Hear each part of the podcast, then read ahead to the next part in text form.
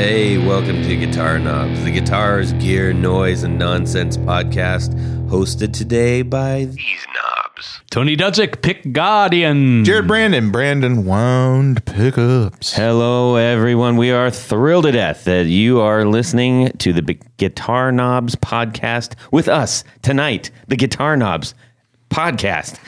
It's fantastic. We feel fantastic because right. we've got a great show. We have somebody on the line that uh, I have been uh, trying to get on the show for a long time, and it just so happens that he's hitting us right in our in our full stride. So it's gonna be it's gonna be fantastic. Fantastic. But speaking of our show, Tony, what do we do on this show here? Well, a lot of times we like to uh, talk about gear, and we like to talk about and to builders of this gear that we call gear, and uh, you know it's usually focused on boutique builders of guitars and amps and pedals and pickups and pick guards and And Strings. and, and accessories. Occasional 101 podcast. we just we just had one just recently. we like to I- I- learn with about warehouse listened to it guitars today. and pickups and Yeah. guitar necks and all that kind of fun stuff. Yep, yep. But you And said, do we have someone we on do the line? have somebody online, and that Oh, is yeah. Uh, Hank Scorpio is here to talk. No, just kidding. I'm Doug Kauer from uh, Kauer Guitars. awesome. Hey, We're really excited to have Doug on the show. Kauer Guitars is a, a darling brand in the in the boutique community, and we're finally getting to to have a chat with him. Uh, so keep strapped on your straps, seats, or whatever. your seat straps. Yeah, and if, it, and if it's more than that, we don't want to know. So, uh, yeah, if you are, if you have your hands free and you're able to go check out uh, I mean, if you're Instagram, strapped into your seat, wouldn't Right. your hands be free?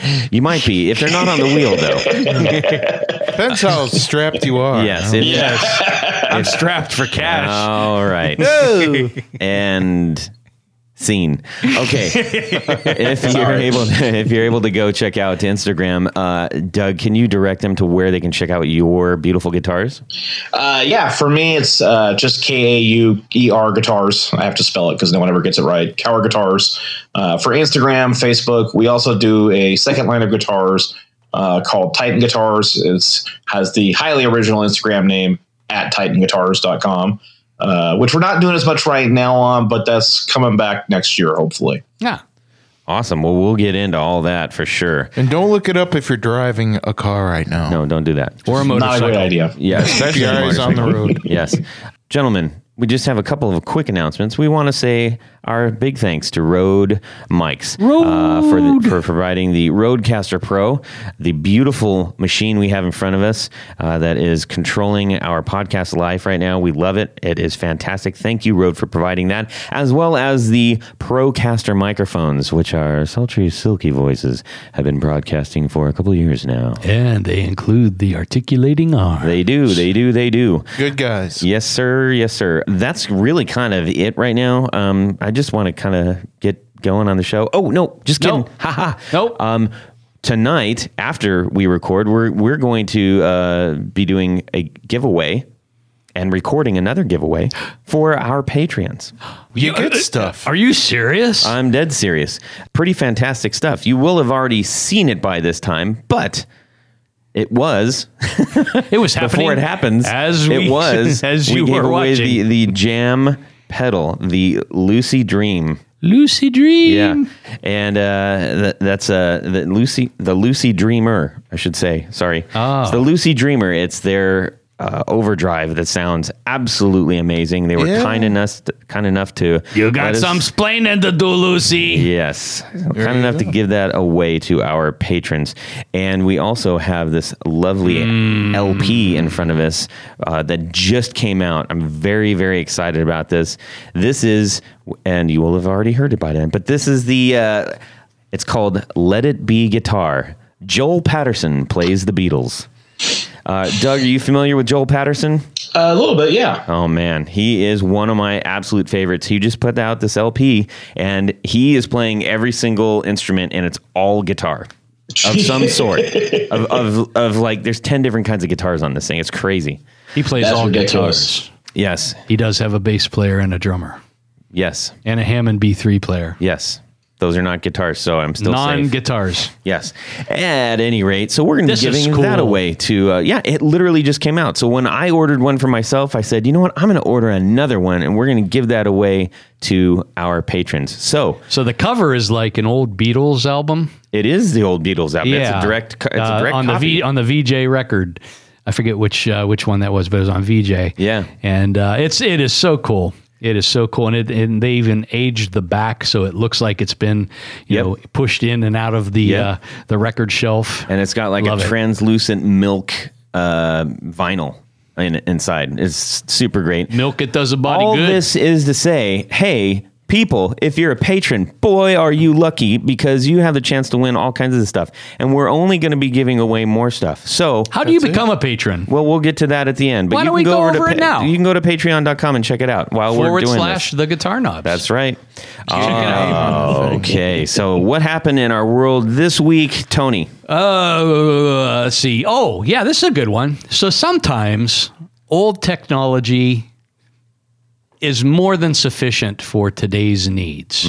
That's the theme of my what happened in the musical world this week. So, years and years ago, back in the 90s, a buddy of mine, Fritz, and I used to do an acou- acoustic guitar duo. And um, we used to use uh, as preamps and DI boxes these Tech 21 Sans Amp acoustic DIs.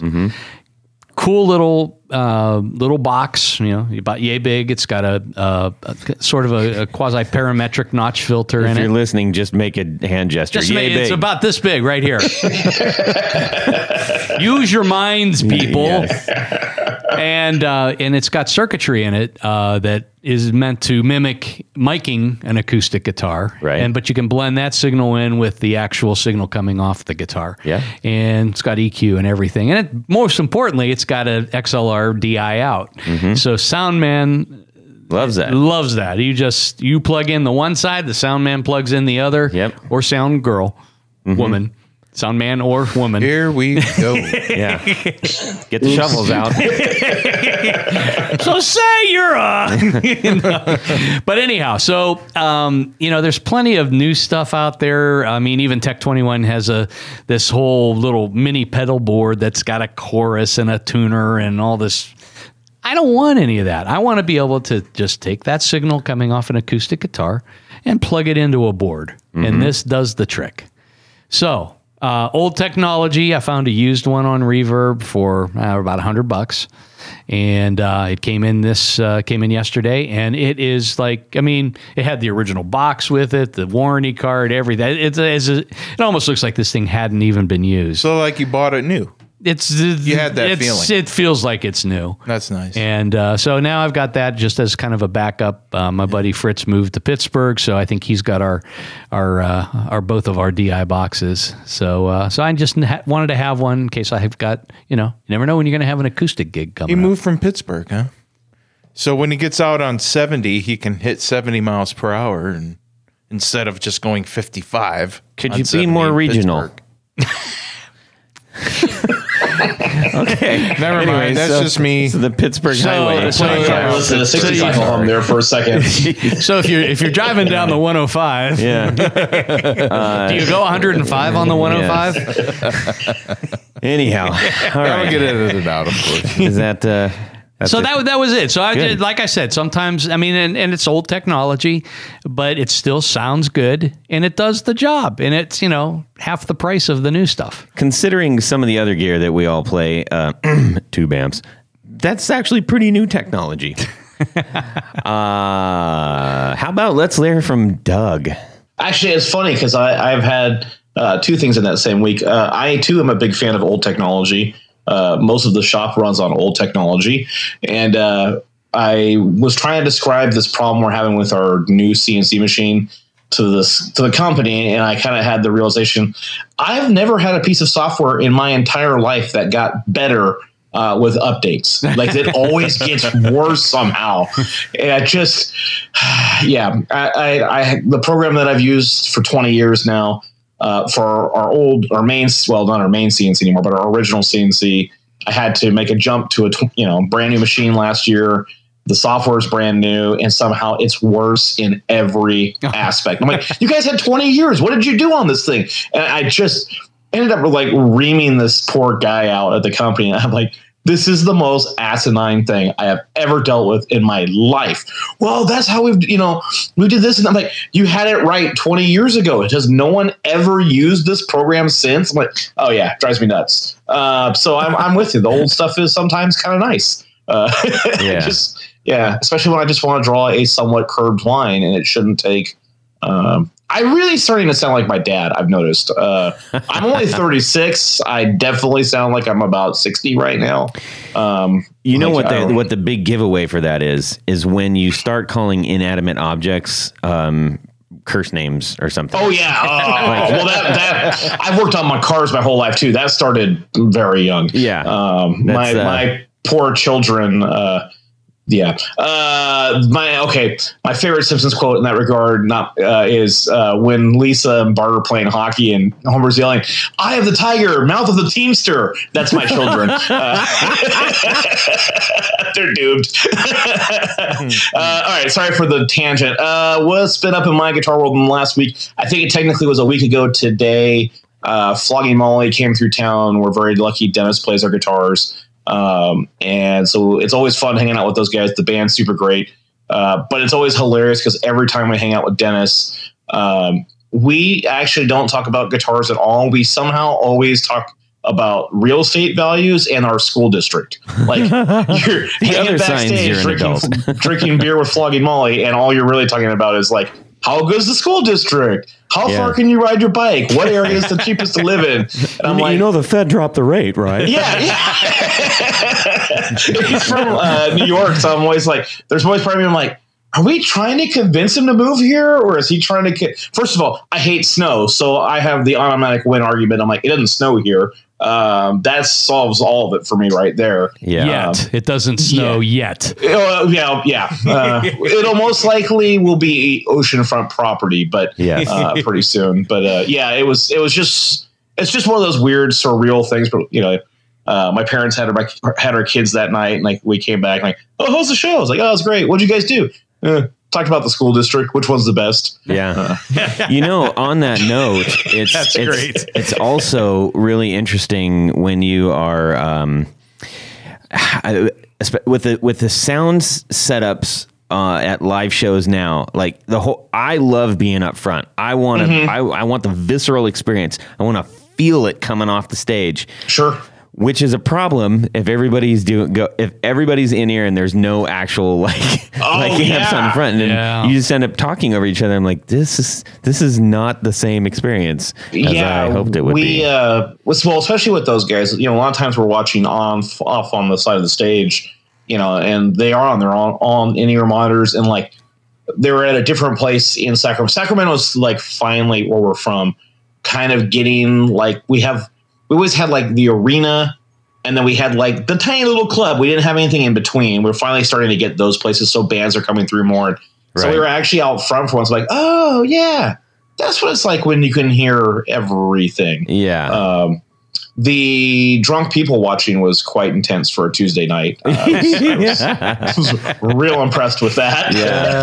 yes. Uh, yes. yeah, that was my that was that's what's up with me right now. Indeed. Uh, yeah, I'm familiar with the uh, with, with the the the uh, uh, oceanfront property. I grew up in in Huntington Beach area. Sure. And and uh, uh, yeah, yeah, oh, it's gonna happen someday. It'll be great for me. Uh, Yeah, right. You will. Everybody else. I'm at all of 12 feet above sea level. Nothing could go wrong here. Yeah. Oh, you're, yeah. What Nothing. could go wrong? Nothing. Jared. So the thing that I've done this week is I've arranged my guitars in such a way Alphabetically? wrong. Uh, I probably likability maybe, Oh. but anyway, not really. I just arranged my guitars in such a way where I think every other day I force myself to get that that the guitar out and play it for uh, whatever for a while. And then I put it away and put it back on the shelf and I kind of move it and put a space in between so I know to get the next one out and you know a day or two like later and, and play cigarettes. that one. kind of. So mm-hmm. it's it's like I'm I'm constantly changing. So I'm playing all my guitars, so I don't decide to get rid of it. You know, because I'm not may- playing it. Maybe you should get one of those. It's almost like a you know motorized tie rack, Yeah. except one for guitars. Yeah. Yeah. Or like You can- pill pill containers. Like, you know, you pop it over for Sunday and pop Oh, one up. Oh, yeah. a pill container. Yeah. thing. yeah. I mean, That'd I don't because I don't do pill that. I'm not. I like the tie idea. You just press a button, then it just comes up, and then press the random button, and it randomly chooses you a guitar to Oh, play. now you're talking. Putting You know, I'm gonna rip you guys off and give you no credit for this. This is- right. This is the So- Kauer 1000. yeah. So, but something a little more interesting than that. What could be more interesting? Right. like So so my- my one million. our, our good old buddies uh, Zach and Big Buford uh, decided to do his name. Yeah, Zachary and Buford decided to do a video on you know, and they put it all over Facebook. They're calling it the Big String Debate, and what they've done is they're buying, I think, every single brand of strings that are available, and they're comparing them all. Huh. So if I think they're on the Epiphones guitar group or something, I know, but Just changing them alone would be. uh, they're in Yeah. their early twenties. They have the energy and the and, and it's on an Ovation 12 string. Is yeah, that- right. so they they they have the uh, yeah they actually Zach's judgment is really good. I actually trust his judgment. Yeah. He should probably be a, a tech that travels with a rock show or something. He's really good at anything he does. or a judge. That's right. Yeah. So anyway, that's that's that's a really interesting thing that they're doing. That's kind of cool. and uh, I'll I'll try to post those to the group, the Guitar Cool. Knobs group. Yeah, you I'll be interested to see out. what they what they what they think. Yeah. Yeah. Awesome. Zachary, what did you do this week? Oh, wait. Uh, so I just got Jared with that. He's giving me the eye. Oh, he's going to. He I already told you what he did. He's mad. He's mad. really. So this week, uh, something I, I, I couldn't believe this happened. Uh, damage, major, major damage. Damage I broke a string. live. No, you know why? I'm using I, I, the strings I'm using right now. Currently, uh, have been SIT, and I have been luck. I'm knocking on all the wood I can find. Lucky enough that that just it just hasn't happened live. I was I was standing in front of my amp, getting ready to play, and it just went. I didn't even do anything, and I was like, "Well, that's the. I think that's actually the first SIT string that I've broken, but I didn't even break it myself. So I'm kind of feel a little bit cheated. Well, do you think maybe the string just didn't want to sit through another bad riff? Oh, oh. hey, I've got good news for you. brutal. I got really good news for you, Todd. Yeah. I'm going to post some videos to the Guitar Nut Yeah. group about strings. Yeah. Well, I I found Really? yeah. Who's doing that? Zach and Buford. I used to break Ernie balls like a lot. I I feel like I didn't get along with with those ones Super as well. Slinkies? But, yep. Really? Yep. So did it break at the bridge or at the nut? Uh, at the bridge area. Okay. This is on the Hagstrom Viking. Oh, so you know what you're going to want to do is kind of file that. I bet you have a little burr there somewhere. Yeah. That's a good idea. Yeah, come over to the shop, bring it. We'll file it with my uh, my nut files. That- Awesome. Yeah, Ooh. that same thing happened on my 60 on my 62. Stay away from me with that. Yeah. Uh, all right. So uh, that was a fun, happy time. Let's get on to this stuff. One, two, one, two, three. Four on the floor. Okay. Doug Kauer. Boy, am I happy I get to say that. I've been wanting to say it for a long time. Give us your four on the floor. Uh, well, obviously, it's four metal zones in a row, right? Like that's what everybody runs. for the normal pedal Yes. board. If you don't have four tube screamers, that's the next to go to for sure. Yes. Yeah, yeah. Uh, so okay, so my actual four, I, it's I've actually got my pedal board pared down to four right now. Um, at a time there was like 14 pedals on there. It's tough because when you, I mean, you guys probably have the same problem when like, all your friends are in the industry Uh-huh. and you make stuff and they make stuff you love. There's a lot of horse trading that goes on, and Mhm. so the pedals were getting a lot out of control. But uh, right now, um, my start of the chain is my tuner because you know uh, I will say I have a great tone ear. Thank God for this business, Mhm. um, but my pitch ear needs a little work, uh, which is why I'm not a singer. You little Uh, pitchy but dog. I just have the you know turbo tuner or whatever ST two hundred or whatever the thing is, um, and that's actually we use the same one uh, on all the assembly benches in the shop for doing the guitar setups and stuff. It's really good. Um, my all time favorite pedal, uh, it has been with me. I have two of them. Actually, I have three of them. Uh, is uh, Greer Amps Ghetto Stomp. Uh-huh. Um, and I've had, yeah, I've just never had a pedal that could replace that one. It's perfect because it's it's an overdrive, but it's not. I, the best way to describe it is it's fizzy without being a lot of boost. Um, so like when you want that kind of little bit more drive out on the amp, but you don't have like the volume left to go up a little higher without you know being murdered by everybody else in the band. Um, it's perfect for that. Uh, and so that's kind of been my go-to drive. Like it just it just has this right fizzy mild overdrive thing that I love, um, and seems to work with everything. And uh, generally, I find if you can leave all the knobs kind of in the middle and the pedal sounds good, it's usually off to a good start. And that's just kind of one of them. Like it just sounds great uh, all the time. Um, so I that- like that thinking. The the uh, if it sounds good at noon, you should be in in pretty good shape. Yeah, I mean, that, I'm sure there's a lot of pedals. Same thing, like I said. I mean, I'm not a giant pedal guy, so there's obviously a whole world of possibilities if you're into more extreme stuff. But uh, um, and messing with it. But that's that's kind of what I like. And then uh, uh, the next one on there that I really can't live without um, is honestly my Strymon Flint. Um, I I I just love that pedal. Um, Mason Stoops introduced me to that one at my shop years ago. Floored me then. It's been with me ever since. Uh, I love the reverb, um, but mostly I love the harmonic trem on that thing. I, I use that a lot. I have no talent uh, playing guitar, so the more I can um, hide bad pitch by using the trem to be warbly, Mm. uh, it's better for everyone. Uh, uh, I no, think we should have a no talent off and see who Yes. wins. it's actually kind of bad because, uh, uh, at least in the shop, once once I stopped doing the assembly full time and kind of uh, stayed in the shop, and there was a full time assembly guy, uh, I don't play as much guitar these days uh, as I used to. And then my assembly guy left uh, to go do something else, and so I'm back in the shop putting guitars together, or back in the office, and I'm like, the neighbors are probably wondering why all of a sudden. Um, all the riffs that Ben could play um, are now being played wrong. Um, they just haven't figured out it's just it's just me now. Uh, but yeah, so that's my third, and then uh, honestly, um, my fourth kind of varies a bit, but my absolute true love for spot number four, uh, for maximum annoyance, is the Electro Harmonix B9. Uh, which I just love. I secretly really want to be an organ player anyway. Um, and I really love to pretend to be an organ player with this pedal, so it works great for me. Uh, it definitely annoys half the people I play music with, which makes me very happy. Right.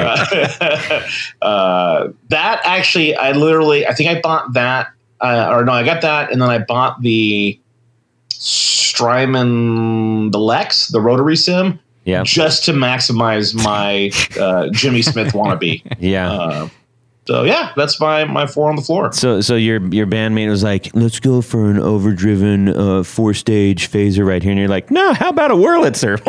yeah, I just want to sound like I'm in a skating rink at all times. That's what I want to play. yeah. You know, uh, really quickly, your note about uh, somebody else, you, you playing somebody else's riffs, and then everybody wondering what's going on. Um, brief, brief uh, dump here. So I, I used to live in this apartment, and uh, and there were the, these girls that lived downstairs, and uh, you know, I'd be playing, and I'm thinking, hey. I'm doing all right, and my friend would come over to me. Hey man, let me play, and he would, and it was just awful, just really because he's not a guitar player. He just wanted to, you know, Sure. do it. And I'm like, oh no, then they're gonna think that's me. So silly. you know, hey, did they did they ever comment on your playing? no, No. They didn't care about me. We don't think we're not nearly as cool as we we think we are. No, Uh, That's to- not no, true. No, That's not true I at think all. I think they did everything possible to to not listen. But anyways, okay, what's uh what's your next one? well, that was number four. Uh, oh, let's see. Uh, Or it wasn't number That four. was number three. I mean, it was four. I mean, I guess a tuner's That was four. Tuner tuner's kind of a lame option. Uh, Oh wait, that was four. uh, yeah, let's see. Ghetto Stomp, uh, Str- uh, the B9, and the um, the Flint, and then I have a tuner on the on the current board right now. Um, I like a wah pedal from time to time. I'm not super picky on them. Um, I, I like I've got the Crybaby Mini Wah Uh-huh. on mine because I I tried to pare my my board down to just the tiniest little board. You have like a Metro or something? Like a like a No, just the. Oh, for the board itself, I Yeah. think it's just a nano, you know, like a Yeah. Pedal Train nano. right. Um, you know, and actually, I'm running that with the. I guess it's probably Pedal Train's battery Okay. uh, pack, which is great. It's it. The Strymon eats it down pretty fast, but I, for really the for what I get to do right now, it's like I'll go out to a jam night or occasionally, like ironically, everybody in my family plays music. It's part of why we. It's part of why I met my wife. Um, but since we all have kids in in between my wife and I and my my brother in law and his his wife and my uh, in laws are.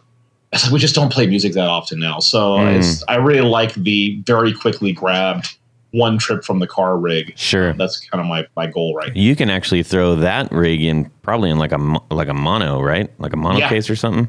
Yep. Yeah, they've got a little like little backpack thing for it. Yeah. Um, it's super. I mean, it's that that for what I need to play, that'll cover ninety nine percent of what I want to do. Um, Right. Especially the uh, Wurlitzer Sound and uh, uh, right, right. So on that on that mini, um, the mini pedal is, is a is a finicky one. There are several of them out there, um, and uh, if you don't have, uh, do you have an expect, exceptionally large foot? Uh, That's a, have kind you of been, a have you- personal Have you ever been asked yeah, that? I'm gonna, I don't feel like I should say no to that No. answer. Yeah, uh, I- yeah, the the the mini wah, um, like the mini pedals are a little tough. Uh, the mini wah is a little harder to use, I think, than Yeah. the full size. yeah. Um, but then again, I tend to also be um, not that I play Metallica at all, but Kirk Hammett and I do share one common love in life, and that's that just mid wah position sound, which is Yeah. uh, you know pretty much what I'm using it for most of the time anyway. cool. So you kind of just leave it at a, at a cocked position there. Yep. Cool. Yeah. Yeah, right on. Well, well, well. That was mighty fun. And I can count. So, But he did say four. In my defense, he said number four. Yeah. yeah. Four and a half. We'll Yeah. We're good. Well, uh, Doug, we want to talk to you about your guitars. Um, Which is shocker. Hey, uh, Wait, he makes guitars? yes, apparently so. People have told me. Occasionally. yes. Uh, now you have this line of yours that is has remained relatively consistent for a little while, um, and those can be found. Where can they find uh, your your stuff on the web? Uh, I am the most famous Kauer on the internet. So if you Google Kauer, you'll find me one way or another. Okay. Um, yeah, uh, kauerguitars.com. And then we're mostly active on Instagram. So Okay. at Kauer guitars. Perfect. cool.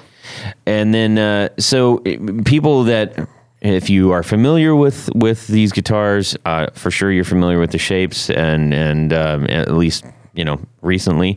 Um, But can you kind of just walk us through just real quick your your your current lineup? You have um, three main shapes. Um, You also have some that you've you know discontinued and, and previous and all that stuff. But um, can you just kind of walk us through your current stock? And uh, we'll talk about some of the the decisions. We're going to get into a little bit more about like what's going on with with the uh, your your your lutherie and your choices and the materials and all the good stuff there. Sure. Well, the current lineup is primarily Banshee, which is our uh, Firebird ish guitar. Um, we've been making that forever. Uh, it's one of the, well, other than our lawsuit era, um, uh, it's the only guitar that survived the about every three or four year cycle that we kind of do um, for new stuff. So it's Banshee and then Super Chief, which is our big semi hollow, um, which is really my favorite thing we make. Um, and then we have a Starliner, which we've done in a few different variants, but right now we're doing um, what's called Starliner Express, which is uh, like a flat top. It's kind of like a Les Paul special. It's that end of the spectrum. Um, you know, real straightforward set neck guitar. Is there anything behind the trains? I, I mean, I know the Super Chief is a train. I think the band. Yeah, yeah, good. Banshee's one of the few exceptions to the rule, but almost everything's named after trains. Um, I mean, we're Sacramento's the start of the Transcontinental Railroad, so it's pretty hard to grow up in this town and not be into trains. That's um, cool. Or certainly know about them. And I, I love, I, I just love large mechanical things. Or well, small mechanical. I love anything mechanical. Um, so it just seemed like a cool fit. Like we, uh, actually, when I was just designing what became the Daylighter, way before I was doing this for a business when it was still a hobby. Um, I literally, uh, dad and I, I used to work for my dad. Um, he had a, has a cabinet shop, so I grew up woodworking, and we played hooky because Union Pacific was going to run two steam engines uh, from Wyoming to L.A., and so they were coming through the Oh, Bay wow. Area, um, and so we went and chased them and, and uh, did some Rockford Files style driving to keep up with them, and uh, it was pretty fun. Uh, there was some gra- high speed gravel roads and such. Sure. Uh, Which one of you but, was uh, Angel? Yeah, you know, and so, uh, yeah. well, okay. Uh, this, I can actually tie this in two times over. Um, but so we were chasing those trains, and I realized that would be a great fit. So the uh, that's how I came up with the name Daylighter, which uh, is based on the Daylight, my favorite train. Um, and then uh, we've done a bunch: Big Boy, Challenger, Argonaut, which is a Daylighter in a different color scheme, uh, and the Argonaut was just basically a Daylighter guitar uh, in a like a double carved hollow body, so that seemed fitting. Um, Super Chief. ah, there's a few more that have come and gone over the years. Starliner, um, and then like the Express is kind of that way too, hmm um, and the Deluxe and stuff. And then Banshee is the one, ex- well, one of like two exceptions to that rule. Um, Arcturus, which was a model we discontinued a couple years ago, uh, technically I don't think has ever been a train. It was really a Simpsons joke um, that just kind of got away from us. Like we just designed something and I didn't know what to call it at the time, so it's like, oh, we'll call it Project Arcturus from my from the Simpsons episode, and the name just kind of stuck. Um, it turns this, yeah, it worked Yeah. out pretty well. And then uh, Banshee was actually the original name for the Pontiac Firebird. Um, and I used to restore first gen Firebirds.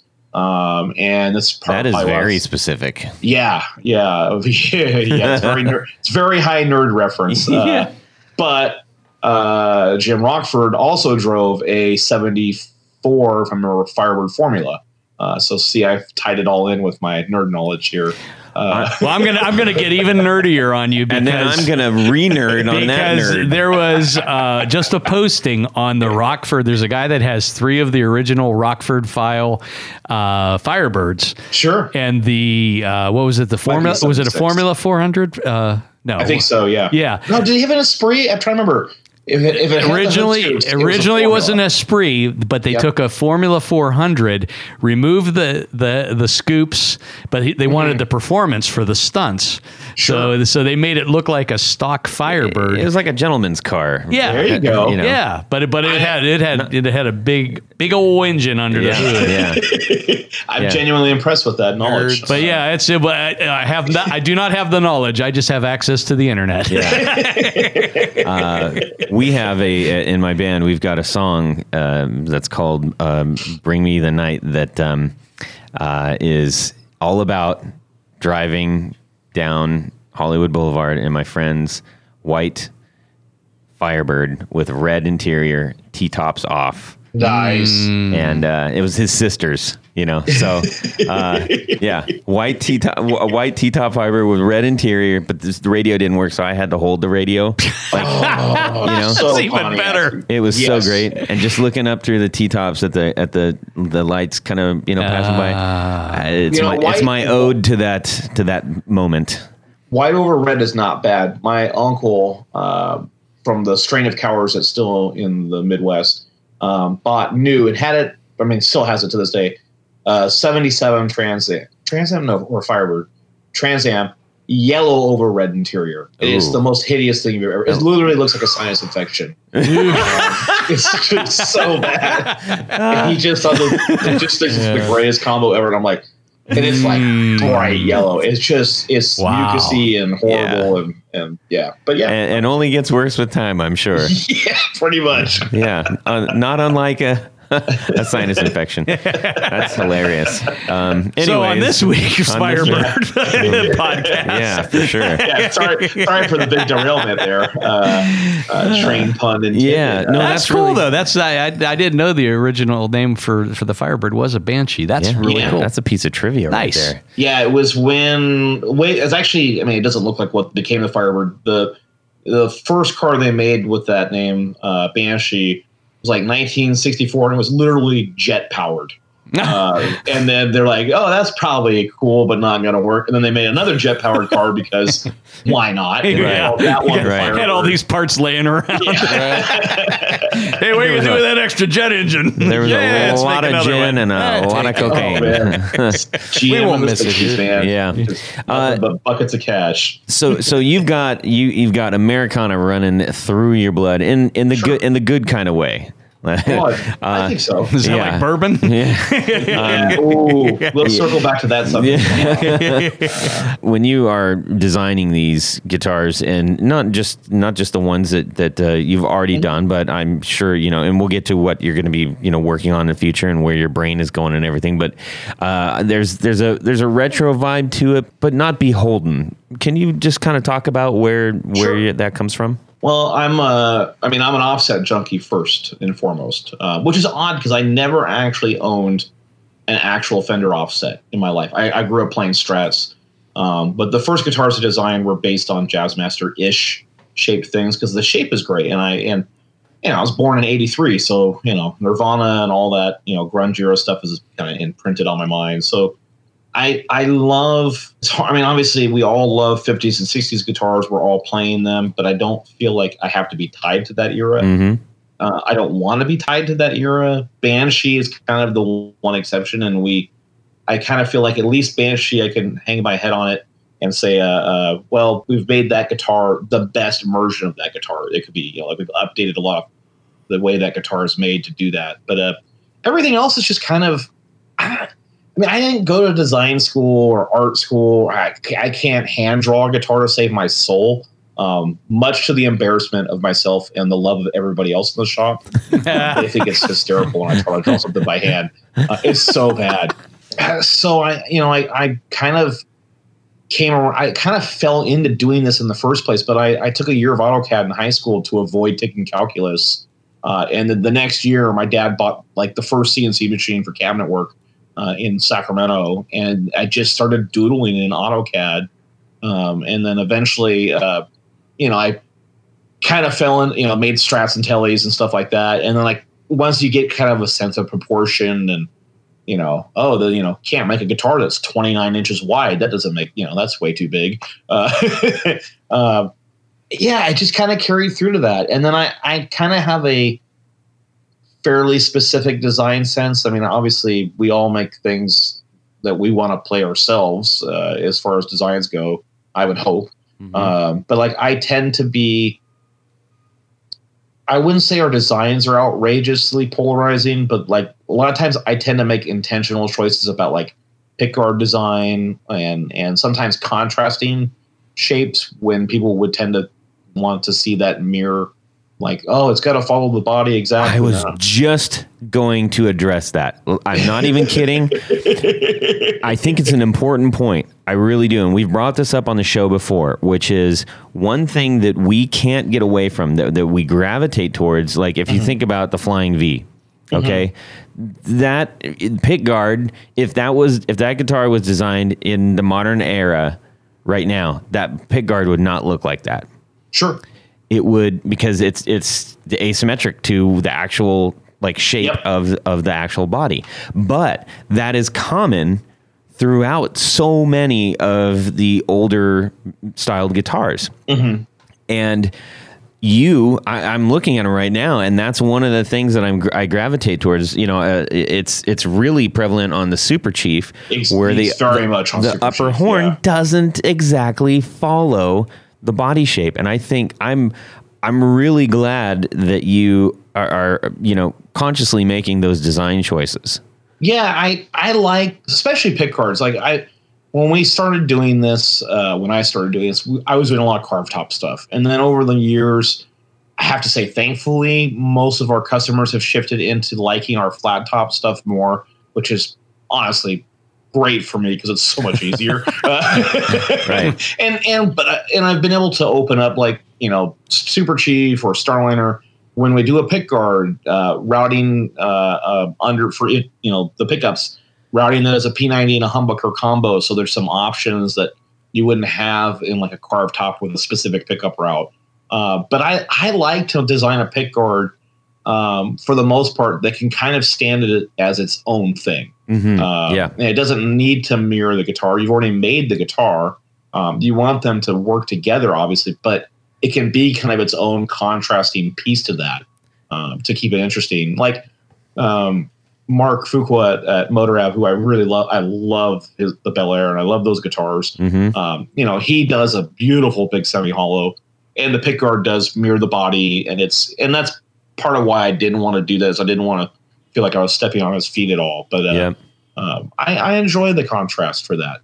Uh, by the way, reached out to him, and uh, we hope to have him on the show. I think mm, we're looking at spring. He, he had Nice. he wanted to make sure he gets some stuff taken care of and, and whatnot. But um, I think I still owe him a phone call for like three months now. Um, Really? So if he's listening to this, Yeah. sorry. Uh, well, if you talk to him, mention mention us. You know, just remind him.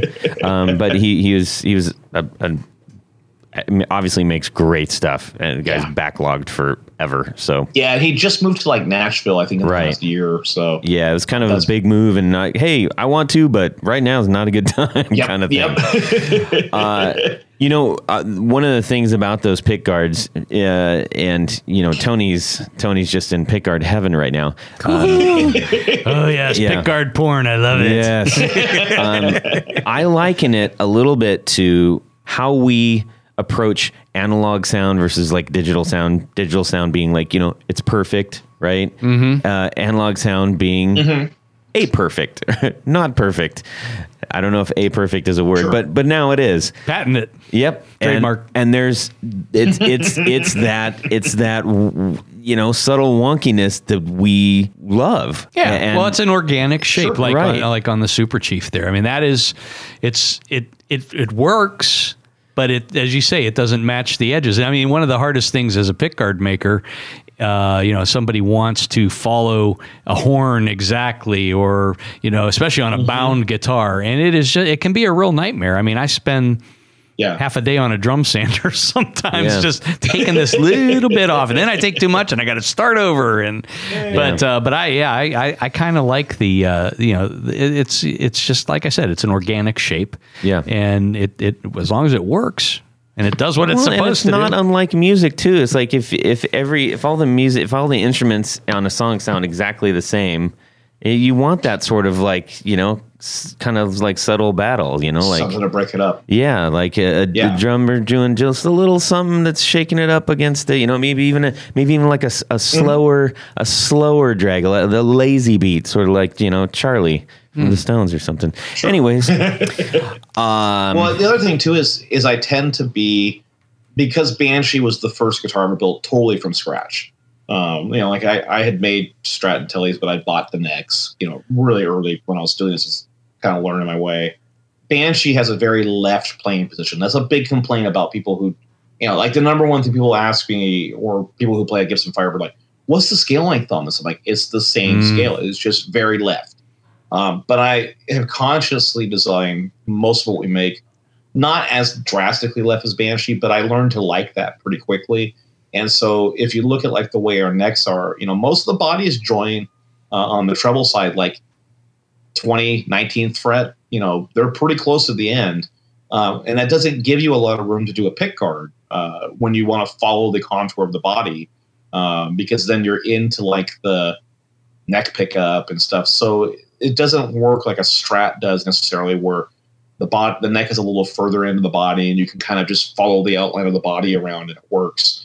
Um, I have to tr- kind of balance that out. Um, sounds really bougie of me to talk like this, but uh, uh, you know, trying to come up with a balance between I want a certain amount of neck access, I want you know a certain amount of position, but I got to have all this stuff fit a certain way. yeah, Um, you know, and and uh, so it, it, it's kind of one of those things that I, I you know, the absolute master of this is uh, Saul Koll. Saul masters a contrasting pickguard design, and honestly, I probably end up subconsciously ripping him off most of the time.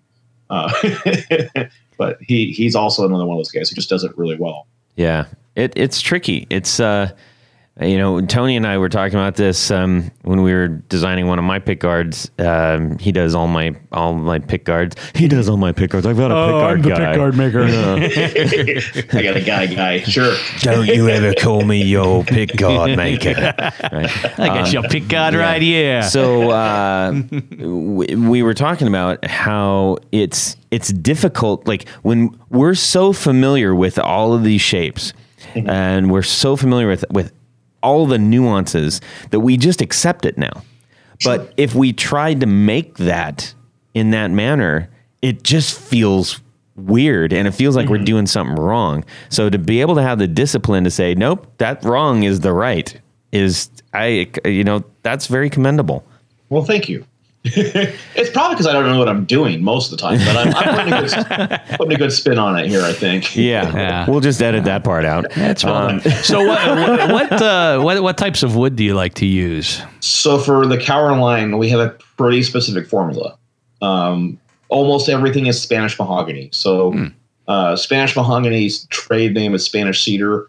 Uh, we've done a Gibson and just renamed it universally because it's not cedar um, and it's not Spanish. Um, so we it's it's basically a Honduran mahogany cousin. Um, it's it's less commercially demanded than than Honduran, so it's not uh, as endangered or difficult to get. Um, but there's a few builders that really use it in the electric world who hit me to it very early on, um, and I just I'm I'm literally convinced you cannot build a bad sounding guitar um, out of it. Like it it, Cool. it just has a sound that I love. Uh, I mean, if you're trying to build the best Blackguard Telecaster, is not really the best choice for that. Um, though I've done teles in, in Spanish mahogany and they sound great. Uh, but it, it's got a nice it's it's mahogany-ish. It's just got a little different thing going for it than most mahoganies. Um, and I, I think a lot of people don't really know what mahogany really sounds like in some regards. Like, you know, the big rep about like Paul Reed Smith's like, oh, you know, I don't like how they sound. That's African mahogany that they're using. It's a very different sound Mm. than uh, South American mahogany. It's it's much harder. It's much denser It's very Uh, heavy. yeah, it's much faster in the response, um, and and the, uh, and that can be a good thing depending on what you're trying to do. Um, and that's not to slag on PRSs. That's just that's just why it's a different sound than um, you know like an old old Les Paul or something. Yeah. You know, but that And that's the same way with with formula, and even then we we generally pair it up with uh, uh, so that's bodies and necks. yeah. I mean, the same goes right. for like a you know Korina or uh, Limba, African Limba. Yeah. It it's it looks Sure. kind of like mahogany, but but it does sound different. Yeah, and actually, it's funny because I've I've done Korina, I've done Limba, which are the, the same tree. Korina and Lim, Black Limba is the only difference is what part of the tree it is. Um, and then uh, African mahogany, uh, early in Kauers before we switched to Spanish uh, mahogany. Um, African and Korina sound a lot closer than you would expect. Hmm. Uh, they're they're not as drastically different as I expected. Um, you know, Honduran and, and African are fairly different. Spanish mahogany and, and African are different.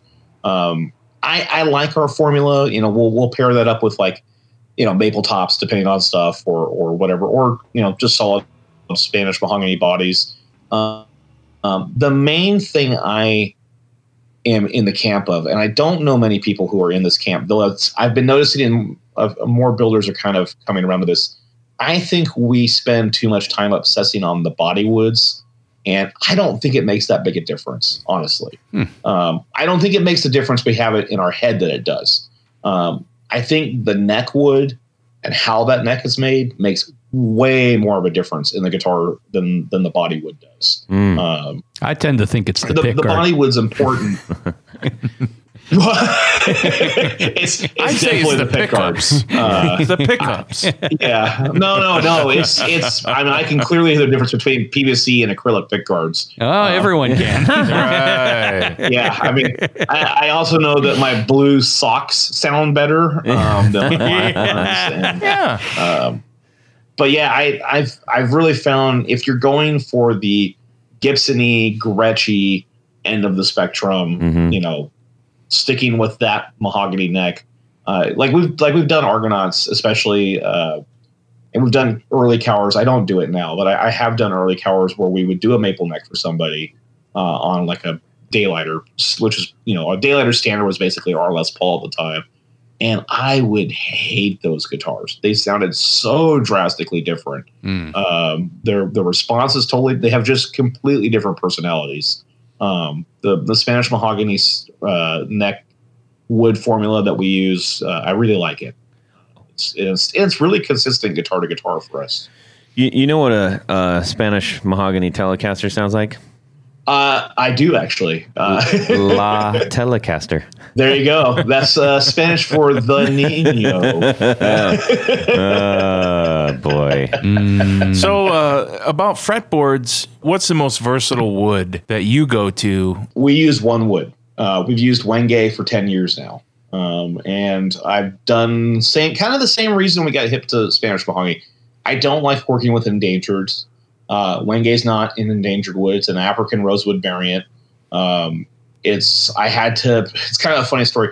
Way before I was doing this for a business, I was doing kind of when I was still doing it as a hobby. I built a bass for somebody, um, and he's like, "I gotta have a Wenge fretboard," and I was like, I hadn't really heard of it that or used it, and did you know? No one sold a Wenge based fretboard blank, so I literally bought. I had to buy an eight foot stick to get one fretboard out of it, Uh, uh, and I was super mad about it. And he's like, "No, you're gonna love it. You're gonna love it," and he was right. I love Wenge. It's uh, kind of my same argument about wood choices. We choose fretboards.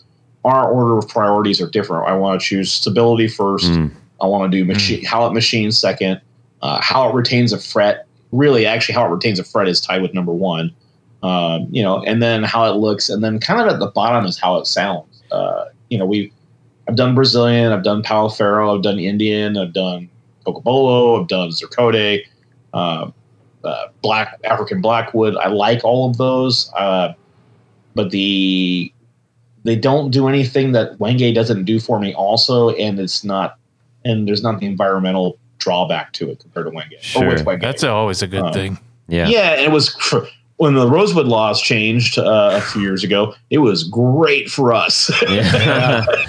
yeah. Uh, you, you mentioned something about retaining frets, and that's I think that's the first time I've mentioned, uh, or the first time I've heard a, a luthier on the show mention that. Can you just talk about that a little bit?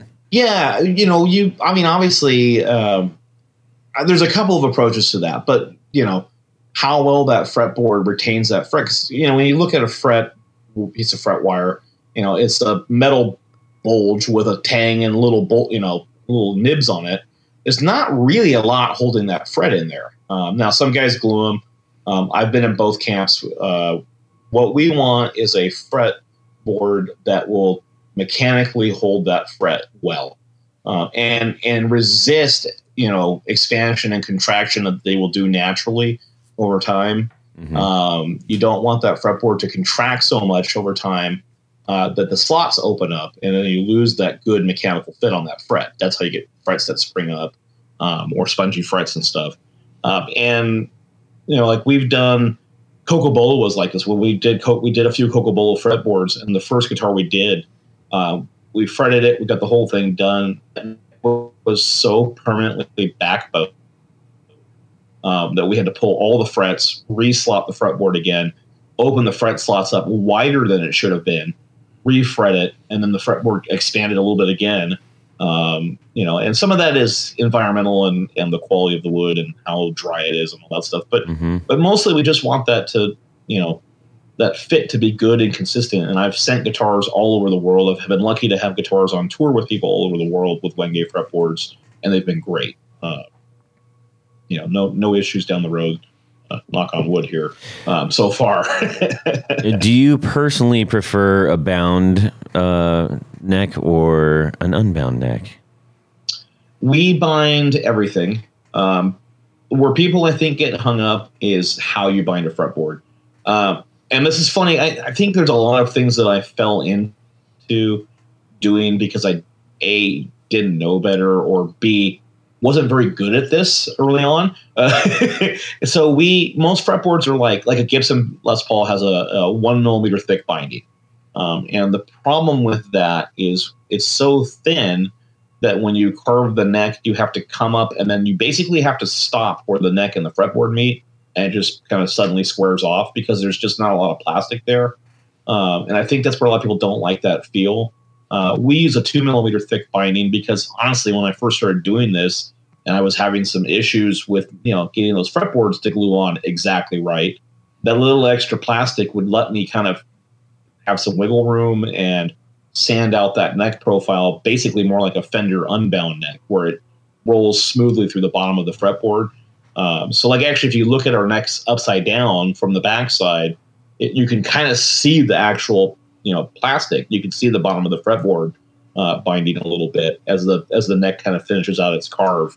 Um, and so that that I think that solves that kind of feel issue. Um, so, like when people don't like the look of a bound fretboard, we just bind them in black um, to match the, the fretboard where you basically can't see it. Um, and then I like it too because then we all of our fret ends are hidden. So down the road, when it's time to refret the guitar, uh, or, you know, if or when it becomes time for that, you know, have to deal with you know damaging the finish on the side of the neck and stuff. is, it's just to make uh, the next guy's life a little easier. So you fret on top of the binding, is that right? Yeah, Or- okay. yeah, no nibs. No nibs. Yeah. Okay. Yeah, that that I never did quite understand why you know it, it- with as many guitars as, as Gibson made that, that that that was their method of of of uh, you know putting fretting bound necks. It seems I there's yeah I have never come up with a good rational reason for that. I think it's one of those things that Just they'd always done it that way. I think they got locked into it. Um, you know, they did it that way. People liked it or thought it was nifty. Um, I, I guess in one regard, what it lets them do is, you know, they, they basically they make the fretboard, they inlay it, you know, radius it, they put their frets in, and then they just leave their frets flat on the end, and then they put the plastic over it, and then they don't have to spend as much time trimming off a fret end. Oh yeah. I was just going to mention that. It- Yeah, I it's gue- a I lot guess less that work, does. faster production. yeah, but Yeah. still having to go in and every fret you have to leave that that ni- the Oh, nib on the on No way. Oh, it's Nope. faster, shaving plastic or metal? Uh, boy. plastic, yeah. Yeah. So it's Oh well. I, I kind of I feel bad. Uh, I, I it's one of the things like with Banshee and stuff where I like where I'm at in this business is, you know, I always feel bad like, you, you know, you make it big as a band and then you're stuck playing that same first hit song for the rest of your life.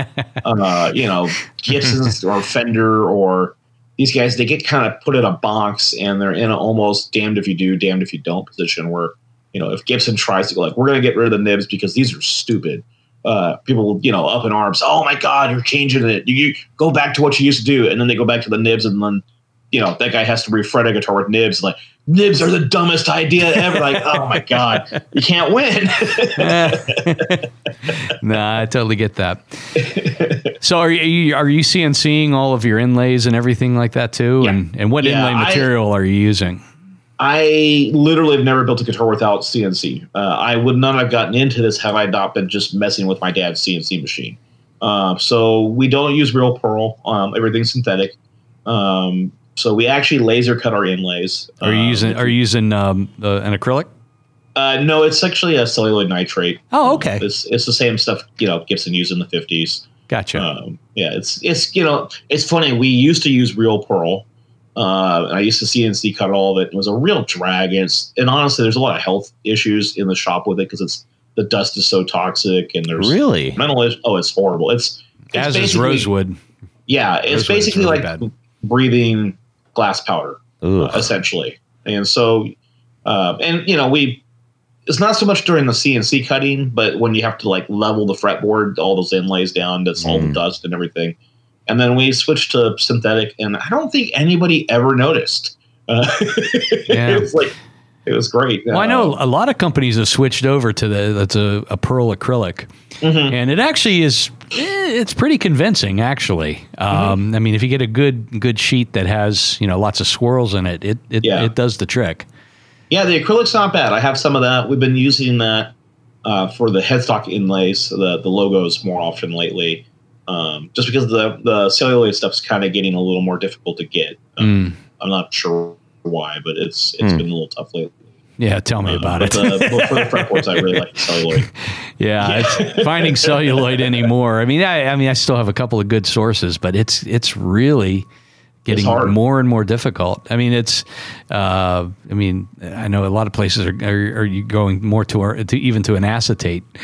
Um, um, instead of a nitrate, and it, you know, even that, you know, you're still, it's you're limited. You know, there used to be hundreds of companies making this stuff in Italy and all around the Yep. world, and now it's down to maybe two factories. Wow. Yeah, yeah, yeah. It's it's it's been a little bit of a it's been a little interesting lately because we're we're kind of out and we've been scrambling a little bit to get more material and we're like uh somebody please call me back. Tony, you want to? well, let me tell you something, kid. so, uh, Doug, you got you. Everybody has, has should be now pretty familiar with this. This Doug Kauer guitars, uh, but you also have the Titan line. So, tell us a little bit about what's going on with that. So we brought that out uh, three years ago, and it was kind of our Don Quixote quest of uh, trying to build a guitar. It's kind of a double edged sword. It's going to sound uh, also bougie. Um, I designed a guitar at a price point I knew would fail, um, but I wanted to show the world why it would fail. Uh, so it was, and it's an amazing guitar. The KR one was the first one we made. Um, it was thirteen hundred bucks with Duncans and good parts and hardware. We just took every single aspect of that guitar that we could simplify down um, as much as possible. Sorry, I think my kids just uh, got home and Quite banging on the door. So Quite all right. I'm familiar. Let them join in. so yeah, oh, believe me, they'll talk your ear off worse than me. But uh, yeah, we we just simplified that guitar down to just being like the most bare essential thing of what we could make without giving like we didn't want to go to China for for the the hardware. We didn't want to go to China for the pickups. We didn't want to you know use a, a, a you know generic quality neck. We wanted a good neck. Uh, so the original Titans were built with uh, Grover Jackson made our necks originally because at the time it was cheaper to sub that one part of the process out um, than to do it in house. We were so busy with Kauer at the time, uh, and now we actually have those. We're making those necks in house after all now. Um, but it was a great. It's a killer guitar. Uh, the Kara one. Uh, I, my my go to guitar that I play, honestly, still the most of everything that I own is my. It's just a middle of the run, nothing special about it. KR one with a pair of Lollars in it that I adore. Uh, it's it's actually the only Telecaster that I've ever really bonded with. Um, essentially, it's a you know uh, J Street in the bridge and an Imperial in the neck, and it's killer. Uh, so we we did that, and then uh, and it went really good um, the first year, and then kind of slowed down a little bit uh, the second year, and uh, we kind of realized that we were so busy the first year that we didn't build very many Kauers that year, so we were trying to find a good balance in the shop, and then uh, this year, ironically, we're so slammed with Kauers um, that we actually closed the ordering for Titans this year. We just just couldn't do both. Um, it, it with with my current staff. Uh, but next year, I've got new designs in the works uh, for Titans. I've got something actually that I I will probably have strung up tomorrow. It's the first guitar to come off the new CNC. Uh, so I'm, I'm actually kind of excited about it. That's Uh, awesome.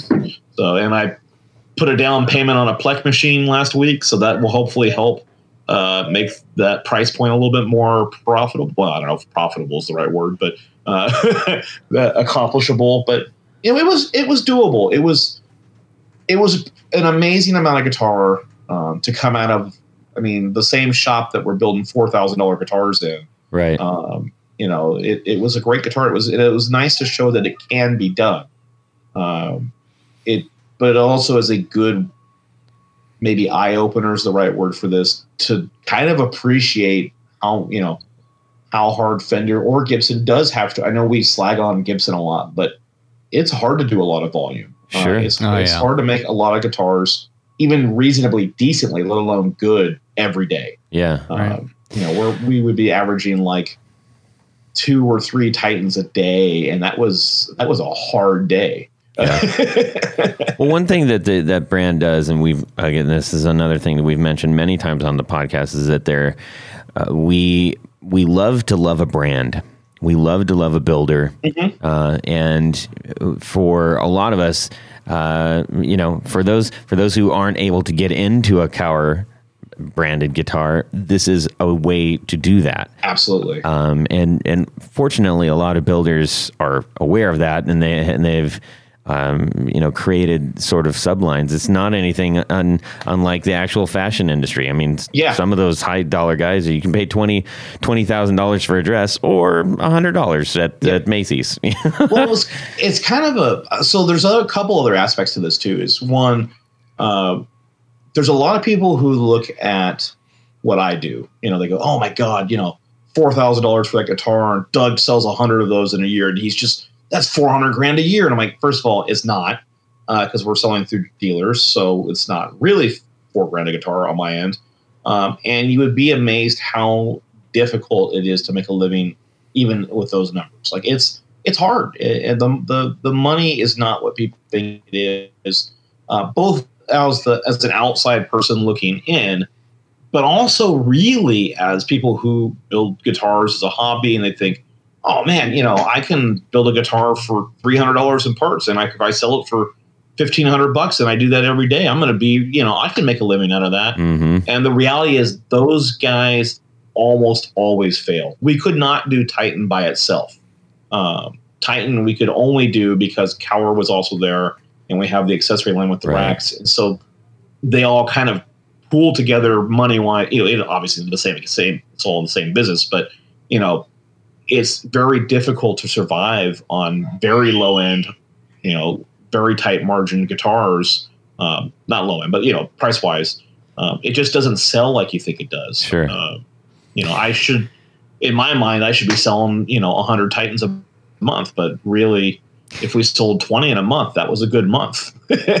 Right. Yeah, well, I think you know at that price point too, you're competing with you know we'll mm-hmm. call them known brands and and you know other Oh, yeah, other absolutely. boutique builders. So you know it's almost like there's the five hundred dollars and under market. There's the Yep. you know fifteen hundred and un- the and then there's the twenty five and then you know over four thousand and Yeah. and it, in, each in one my of those. experience, a thousand to three thousand dollars for the boutique industry is a death spot to be in.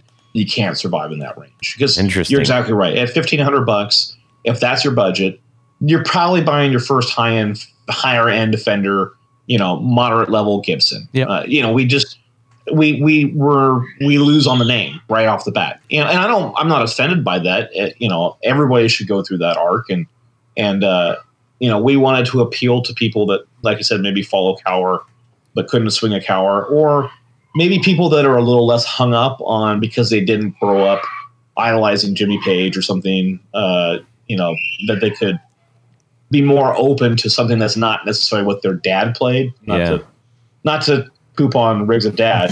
Uh, Grandpa these days. yeah. but, but you know what I mean? Like, uh, Yeah. I, I, in me personally, if I never saw another Telecaster in my life, I would be okay with that. I, Mm. you know, Yeah. I don't need to own a blonde Telecaster. The the it amazes me to this day that Gibbs Fender can still make a million of those in a year and sell them all. Like, I, I Yeah. How, how many do we need of those? Yeah. Uh, you know, so we were trying to hit hit that kind of thing and, and give you some options, and then you know, it had the universal routing and the modular pick guards, and so there was some upside. Um, I, I'm I'm frustrated that we kind of had to take our foot off the gas on it. I mean, not the I'm not frustrated because Kauer's doing so well, but um, the thing that makes me happy about that brand, why I can never call it a failure, is my big fear was we would make like a hundred of them, and then they would all end up on the used market, and that would be it. Yeah. Um, but really, Titans don't come up for sale that often.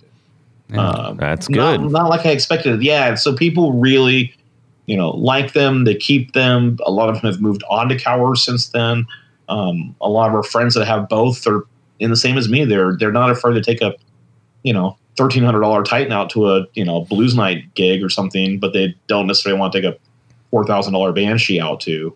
Uh, so it's Yeah. it's, it's we've learned a lot. It's taught me a lot of things and how to improve our process on all fronts doing that guitar. So I'm, I'm even if we never made another one, I feel like it was still a success for us in that regard.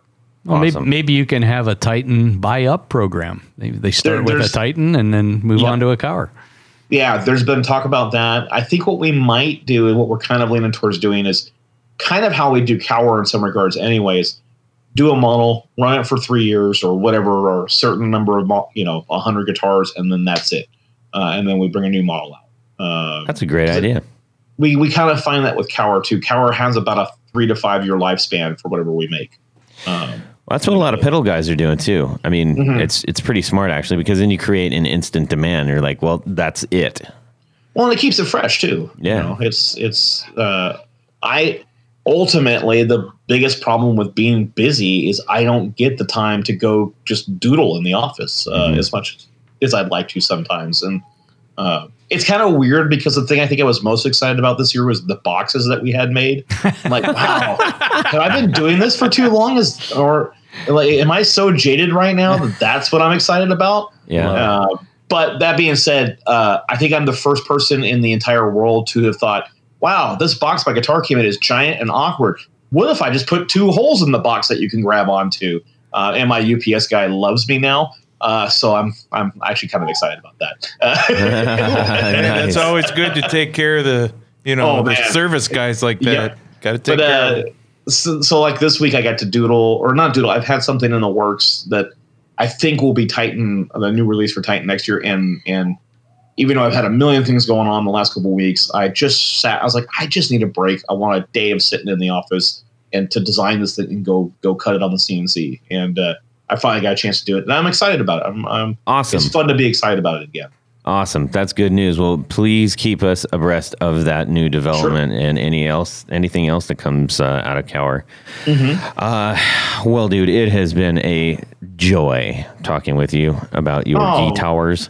Um, we're going to transition over to Ladies and gentlemen, it's time for Would You Rather?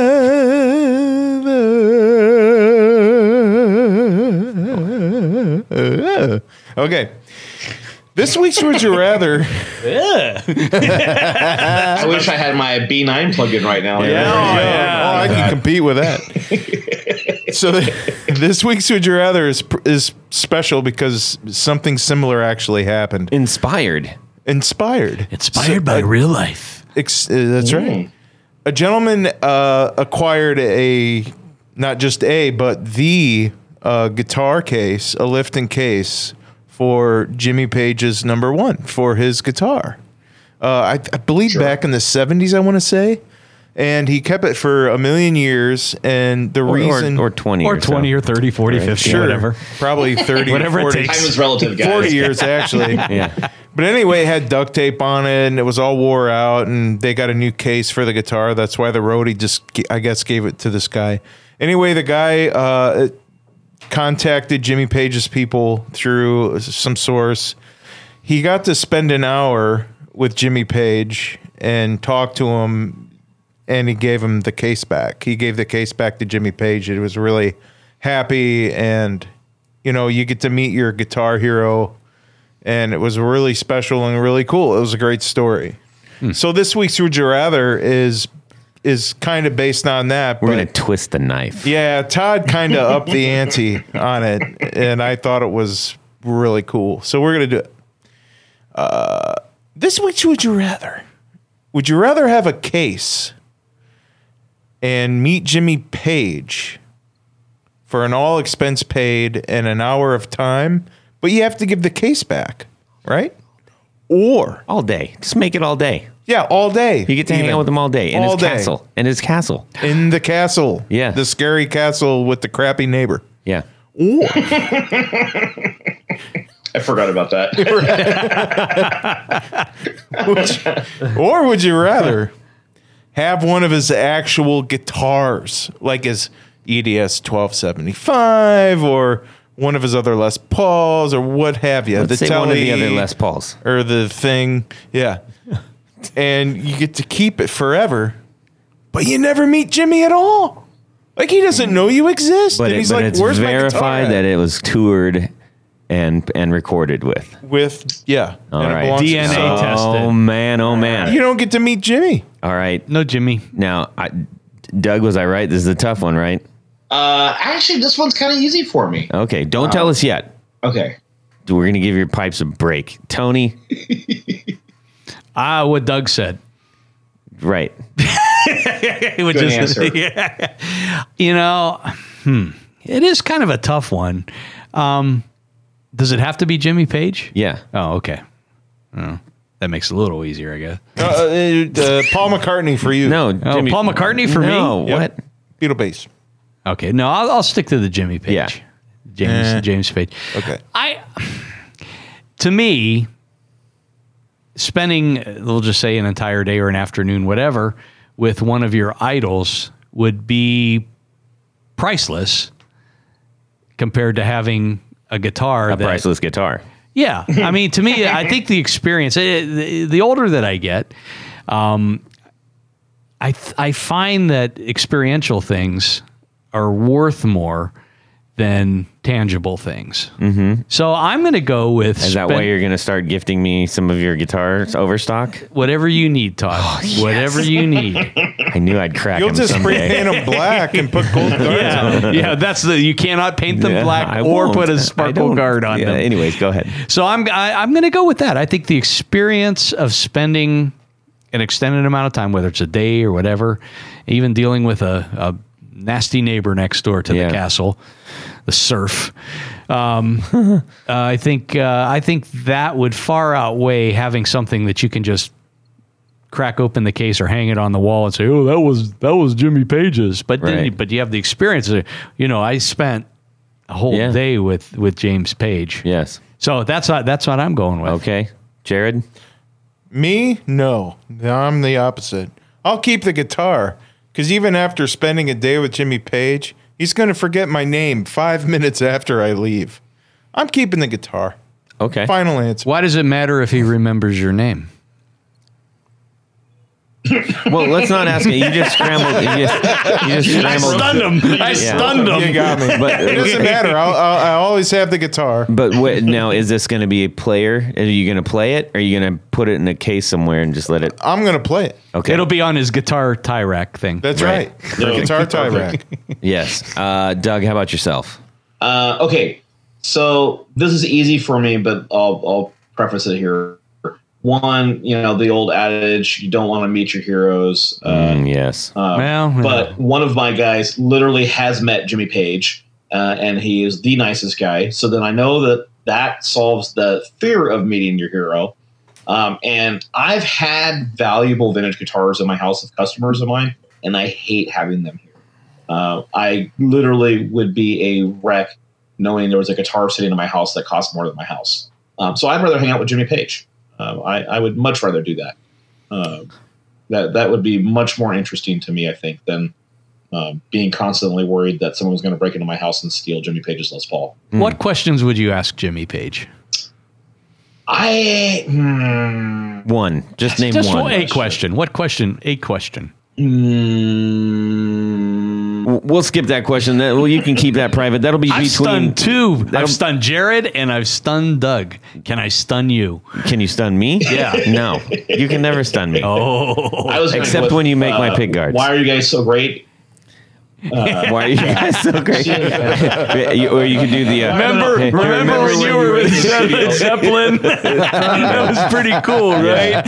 Yeah. Uh, well, well, okay, first of all, let me finish because I'm trying to put this diplomatically. Okay. Zeppelin is, I think, Jimmy Page, I think, is the greatest studio guitarist and the worst live guitarist Ah. I have ever heard. Probably. Um, yeah. yeah, and I don't know how much heroin has to do with that.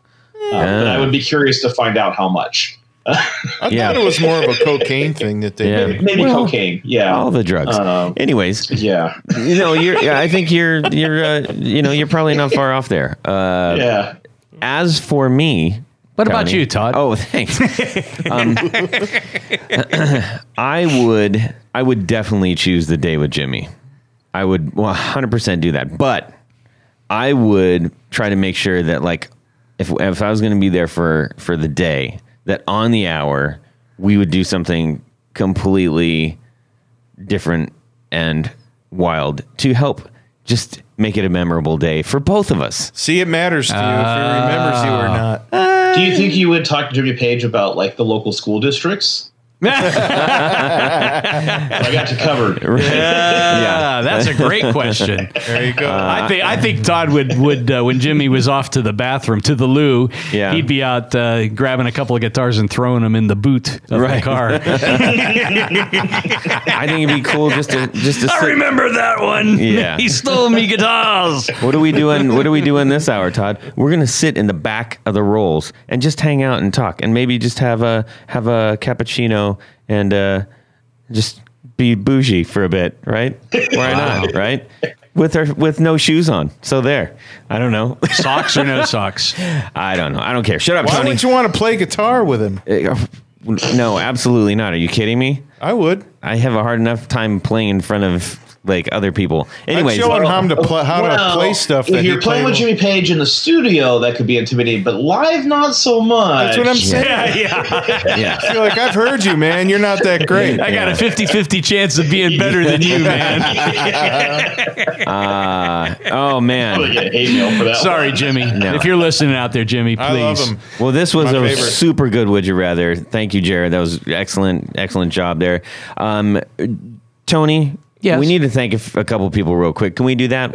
How quickly would you like me to do this? Quicker than Todd? normal. Quicker than No- normal? n- uh, well, just you, well, you know, can I can I just give a little background give on the it? time for everybody. I, yes. want to do that. I, I think we. I I think these people are deserving of this, and and there's probably I- another I group agree. of people that are wondering just what we're talking about. I would say give them due diligence without making it about upsetting me. Oh, but I'd love to upset you. I know you do. So okay, well, anyhow. So at this point of the show, we like to thank a special group of people. Uh, these would be our executive producers. And you may be wondering, hey, what, why can't I? How can I become an executive producer? I don't know. What are these guys talking about? Especially that Tony. He's our favorite. Yeah, you Um, are awesome. Yeah, thank you. really, thank you. Thank you. Um, but anyhow, go over to patreon.com forward slash the guitar knobs. And uh, there's a couple of different levels that you can participate in. It helps us keep the lights on, as they say. Uh, but in addition, you get some great things like barefoot buttons and stickers and picks and T-shirts and Keychains. keychains and And giveaways. and giveaways. We're which gonna do that. oh man, you won't believe the giveaways. You won't even believe it. no, we've already given away a set of uh, Brandon Wound pickups too, and a Pick Guardian custom and a pick pick guard. guardian custom pick guard That's right. of your choice. That's why it's Yeah. custom. Go ahead. But we're going to give away some really good stuff this time. Yeah. Gee, thanks. So, anyhow, uh, there's different levels you can participate. See what fits into your budget because we'd love any level, but the more that you can help us out, the better. It it It helps. Absolutely It helps. helps. us out so and much. it, it allows us to do more things like more giveaways. we just and- got new get we got new got my new- shirts printed. with a big old And guitar. that's what Knobs this stuff logo. you know that, that that that helps out with that. But at the executive level produ- producer level, executive producer level, wow, I'm all tongue tied now. There's something special that happens. Mm-hmm. And and Jared, what is that? Get to have your name read on the thing. Your name read on the thing. Do it. So without further ado, or delay, Read the names. I'm going to read the names of our executive producers. Yes. Thank you to each and every one of you. And even if you're not, if your name is not read, we still thank you if you're a patron. Yes, absolutely. We don't want to feel uh, all want helps. you to feel left out. But anyhow, let's start with Corey Nigro, Carpenter from Boston. Darren Gregory, Brian Robison, Doug Christ, Tim Nowak, Doug Gann, Chris Kearney, Tyler Bray, Tom Brazen, My man. Michael Van Zant, Jonathan Daly, Stefan Lam, Johnny Knowles, Anthony Lanthrop, Sean S. Ken Sayers, John Anglin, John Esterly, Michael Senchuk, and Tig Harmon. Yay. All right, Thank, thank, you, guys. We really do appreciate it. I mean, Seriously, Muchas yes. gracias. Thank you so very, very much. Um, Doug, where can people find you? One more time. Give it to them. Uh, at band memes six six six on Instagram. Uh, Though there's a couple of people that are convinced that me and him are the same guy, but he's way smarter than, way funnier than I am. Uh, at Kauer Guitars, kauerguitars.com. Uh, yeah, My brother, ironically, uh, is a DJ. I had okay. One last story. I'll let you go uh, about the Google joke. My brother is a DJ, but he doesn't go by DJ Kauer. Uh, he's DJ Narc. Doesn't matter. Uh, it annoys him that I'm the more famous Kauer on Google. And because my full name is actually Douglas James Kauer, I am actually the most famous DJ Kauer. on the Nice. internet. Go, man. Excellent. Brilliant and super nerdy. I love it. Uh, Tony, how about yourself? Well, let's say you need a new pick guard for your Kauer. Yep. Perfect.